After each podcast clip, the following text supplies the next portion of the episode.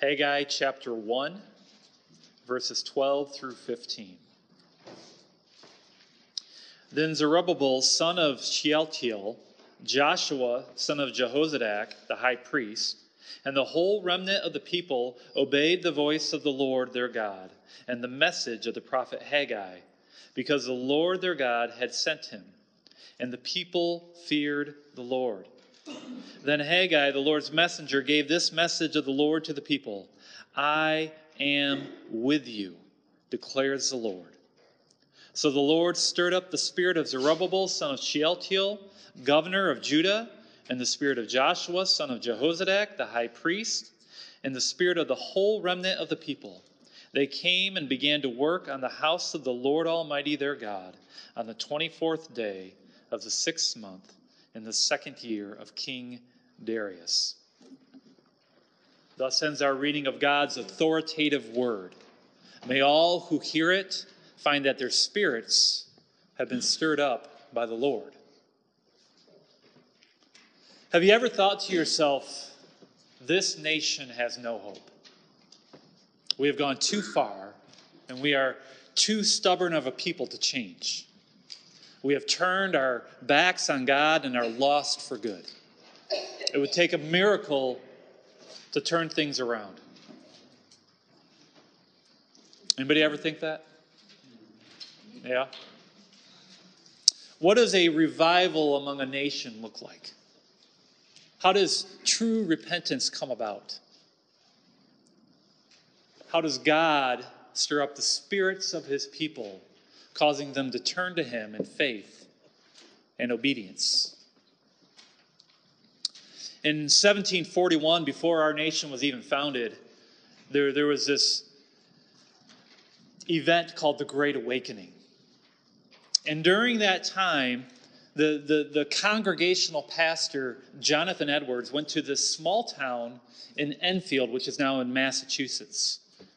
And he preached this sermon entitled Sinners in the Hands of an Angry God. Anybody ever hear of it? Yeah, maybe you read it in high school. Uh, in his monotone voice, a voice that lacked any emotion or enthusiasm, he, he filled the silent room with his dire warnings of the flames of hell. And as his message progressed, his, his words captured the hearts of the people, instilling within them a fear of the Lord. Many times, Edwards would be interrupted by people moaning and, and crying out, What shall I do to be saved? And before he could finish his message, there was such a commotion of shrieking and hysterical crying that, that Edwards had to stop altogether and allow for some of the other itinerant preachers who had been present to minister to the people. That day in, the, in this church in Enfield, they added 95 new members to their congregation. One man speaking the word of God stirred up the spirits of the people that brought, a, brought about an awakening in Enfield.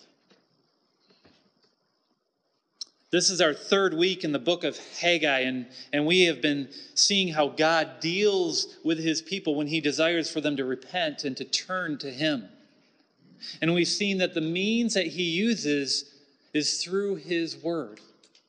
It was through the prophet, prophet Haggai that he brought a message of rebuke to both Zerubbabel and the, the ruler of the Jews and to Joshua the high priest. For the, for the people had neglected to rebuild his temple, even though they had been in the land for 18 years. Instead, they had made excuses saying that, that the time had not yet come for the Lord's house to be built. And yet, they had enough time to focus on their own houses, bringing down cedar from the mountains and having them luxuriously paneled. What these people failed to realize is the importance of having the presence of God in their lives. They were the people of Yahweh in name only. And because of this, God sent to them a drought. They had been experiencing, experiencing the curse of, of economic woes because they had not put Him first. God wanted them to repent. He wanted them to build his house so that he might take pleasure in it by offering them forgiveness, and so that he would be honored among the nations, as Israel would once again become a light to the nations. It is through this prophet Haggai that the people heard the word of the Lord. It was a call to repentance, it was a call to trust in God. The question was how would this people respond? Let's look at our text and find out. Look at verse 12. Then Zerubbabel, son of Shealtiel, Joshua, son of Jehozadak, the high priest, and the whole remnant of the people obeyed the voice of the Lord their God and the message of the prophet Haggai, because the Lord their God had sent him, and the people feared the Lord. Here we see the response of Judah from their point of view.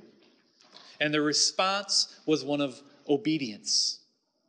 Now, the way this verse is laid out, we see three questions being answered here who, what, and why.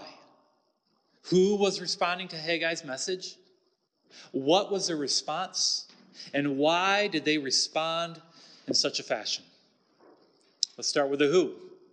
Who was responding to Haggai's message?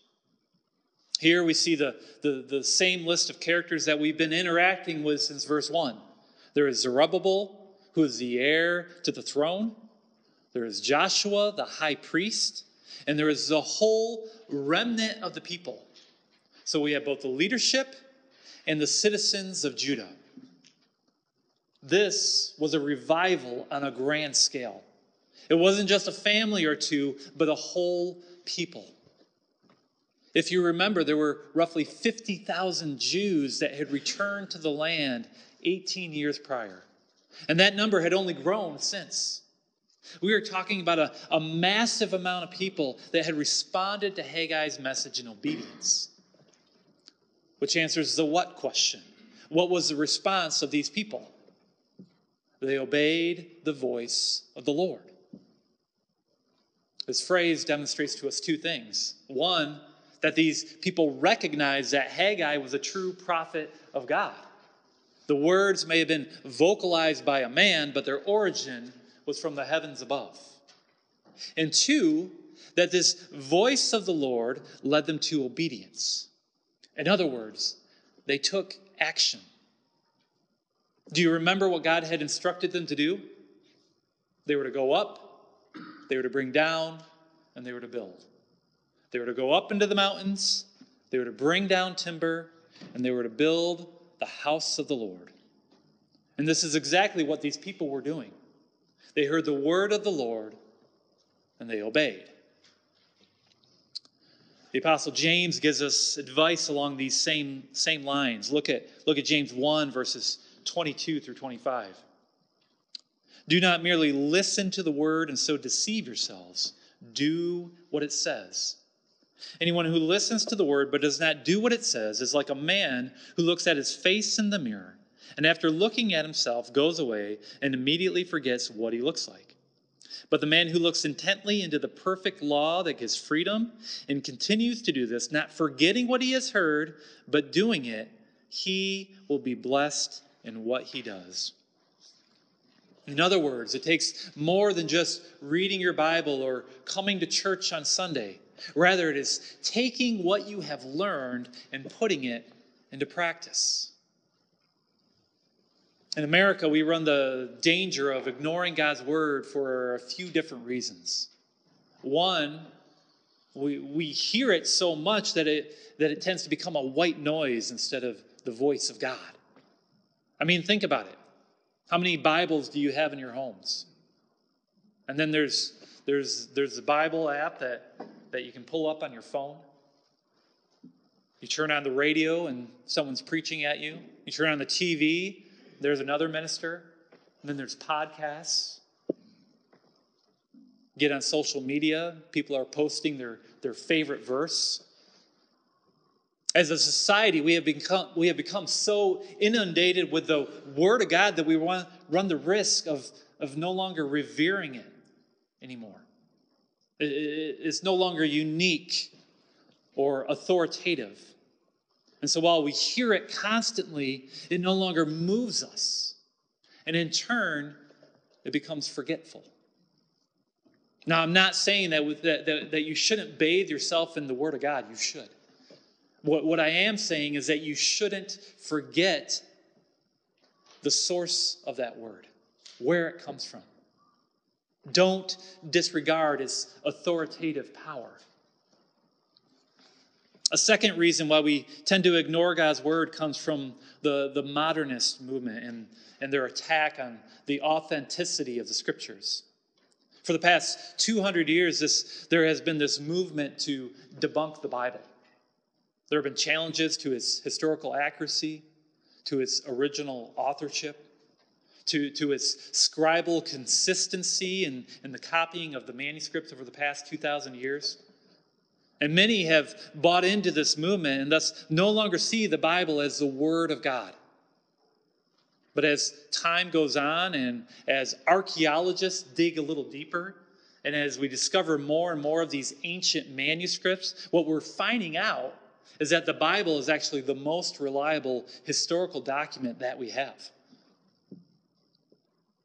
And finally, many tend to ignore God's word because of the, of the postmodern idea that, that all interpretations are equally valid. So one could peruse the Bible and read into the text whatever they want. And as a result, God loses his authority as the reader's heart becomes the sole interpreter of what the Bible says. The individual has become their own God. What category do you fall in? Has God's word just become this white noise so that you no longer view it as unique and authoritative? Or perhaps you, you have been duped into believing that the Bible has been debunked. And so you, you don't even view it as having its origins from God. Maybe you've, you've bought into that postmodern lie that, that, that you are the authoritative interpreter of God's word. But hopefully, you are more like this remnant of Judah who heard Haggai's message, recognized it for what it was, and obeyed the voice of the Lord.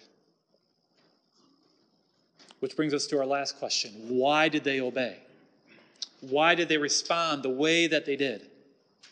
It was because this people, this remnant of Judah, feared the Lord. What does it mean to, to fear the Lord? When, when scripture talks about the fear of the Lord, what, is, what it is referring to is, is, is a type of reverence that is motivated by both a respectful awe and a devotional love. One just has to, has to think about who God is to develop this sense of fear. In, Revelation 4, the, the Apostle John had this vision of God sitting upon his throne, and the glory of the Lord was, was extending outward in radiant color. And then in verses 5 and 6, we read this From the throne came flashes of lightning, rumblings, and peals of thunder.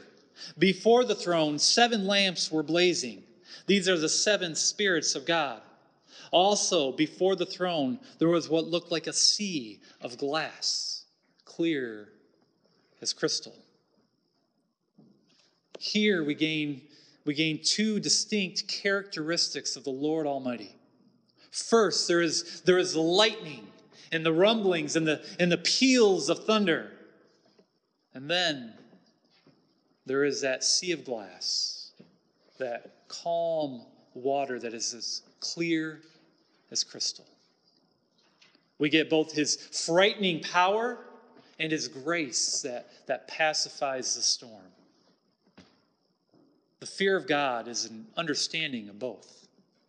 It is, it is knowing that his wrath and, and his justice is to, be, is to be dreaded, but it is also knowing that he is a good God, one who desires to bring calm to the chaos it is a dangerous place to be in the presence of God. But one can take courage, for God's compassion is greater than any others. This is what it means to, to, to fear the Lord. It is to revere him, both for his terrifying nature and for his unending mercy. Dear friends, do you have a fear of the Lord? When, when you hear his word, do you desire to please him as a child would his father? When, when scripture is read aloud, does it stir up your spirit in order for you to give to your God both your admiration and your affection? This was the spirit of the remnant of Judah. They, they heard God's word, they feared the Lord, and they obeyed. And because of this, Yahweh had another message for them. Look at verse 13. Then Haggai, the Lord's messenger, gave this message of the Lord to the people I am with you, declares the Lord. I am with you. This people who were without a temple, who were without the presence of their God, had come to repentance. They had, they had turned their hearts to the Lord. And now this, this absent God declared that He was with them. I mean, the, the, the construction had barely begun. They, they were probably just going up to gather the timber, and, and their God had returned to them. How comforting must that have been? I mean, think about the history of God communicating those exact words. He, he, he said it to Moses at the burning bush. He said it to, to Joshua as they were about to enter the promised land. He said it to Gideon when, when they were being oppressed by the Midianites. But there is a, a specific reference that the people of God had to be thinking of, particularly because they were building this temple. Look at 2 Samuel 7, verses 1 through 3. After the king was settled in his palace and the Lord had given him rest from all his enemies around him, he said to Nathan the prophet, Here I am, living in a palace of cedar while the ark of God remains in a tent. Nathan replied to the king, Whatever you have in mind, go ahead and do it, for the Lord is with you. It was in the mind of King David to build the house of the Lord, and God was with David. Here's the crazy thing it's, it's not so much about a house made of wood and stone that God desires to dwell inside. Rather, he makes his home in the hearts of his people, those who are repentant and have faith. And this is true today as well. 1 Corinthians 3, verse 16 says this Don't you know that, that you yourselves are God's temple and that God's Spirit lives in you. For those who are in, who are in Christ, for those who, who turn away from their sins and look to the one who, who died for them upon that cross, they have become the true temple of God, and His Spirit dwells within them. It's not about a building, it's about your heart. Do you trust in Christ alone? That he died for your sins and, and rose from the dead three days later? Because only through him can you experience the presence of God. Only through Jesus can God be with you. For this remnant of Judah, for, for these people who, who had this repentant faith, God was with them. And as we'll soon find out, he was, he was really with them from the very start. Look at our last verses, verses 14 and 15. So the Lord stirred up the spirit of Zerubbabel, son of Shealtiel, governor of Judah, and the spirit of Joshua, son of Jehozadak, the high priest, and the, whole, and the spirit of the whole remnant of the people. they came and began to work on the house of the Lord Almighty their God on the 24th day of the sixth month in the second year of King Darius. In verses 12 and 13, we saw things from the people's perspective. They were the, the main actors as they feared the Lord and obeyed his voice. But now, here, we get a view from heaven. It is the Lord who is now the primary actor. He is the one who, who stirs up the spirits of Zerubbabel and Joshua and the whole remnant of the people. He is the one who, who moves in their hearts so that they begin their work of building his house. You see, from, from man's perspective, from our limited view, it, it feels like all the hard work, all the sweat, blood, and tears of turning to God and obeying his commands comes from us. But in, but in God's view, this, this work of repentance starts with him.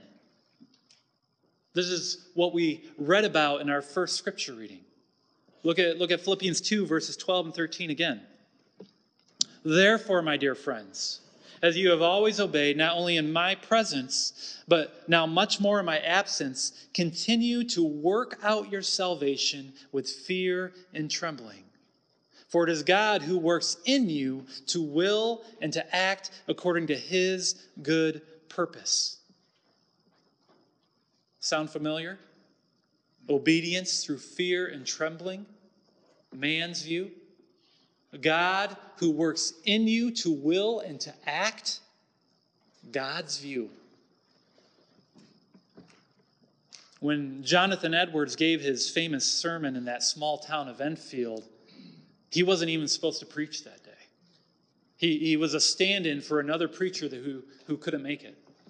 So, so he pulled out a message that he had given before. You see, this wasn't the first time that, that he preached sinners in the, in the hands of an angry God. For, for he gave that same word to his own church in, in Northampton, only with very little response. What was the difference? Listen to Edward's own words on the matter. Conversion is a great and glorious work of God's power, at once changing the heart and infusing life into the dead soul. You see, repentance is a, is a gift from the Lord. It is a move of the Spirit stirring up the hearts of men. And just as God stirred up the, the spirits of the remnant of Judah, and just as he stirred up the spirits of the people of Enfield, he can stir up the, the, the spirits of the people of this nation as well. And it begins with the, with the preaching of God's word and his Holy Spirit infusing life into dead souls. These are the things which create a fear of the Lord and turn a rebellious nature into an affectionate obedience. This is why God said to the people, I am with you. He is the one who, who had turned their hearts towards him. He, he had given them his presence. This one who, who sits on the throne, exuding lightning and peals of thunder. This God who, who calms the sea as he stills the storm. He would be the one who would lead them through this journey of building his house each step of the way. And he does this for you as well. As you follow him and, and on a path of obedience as his church. Dear friends, your, your calling may not be to build a physical temple, but, but God has given you a mission nonetheless. Matthew 28, verses 18 through 20 say this Then Jesus came to them and said, all authority in heaven and on earth has been given to me.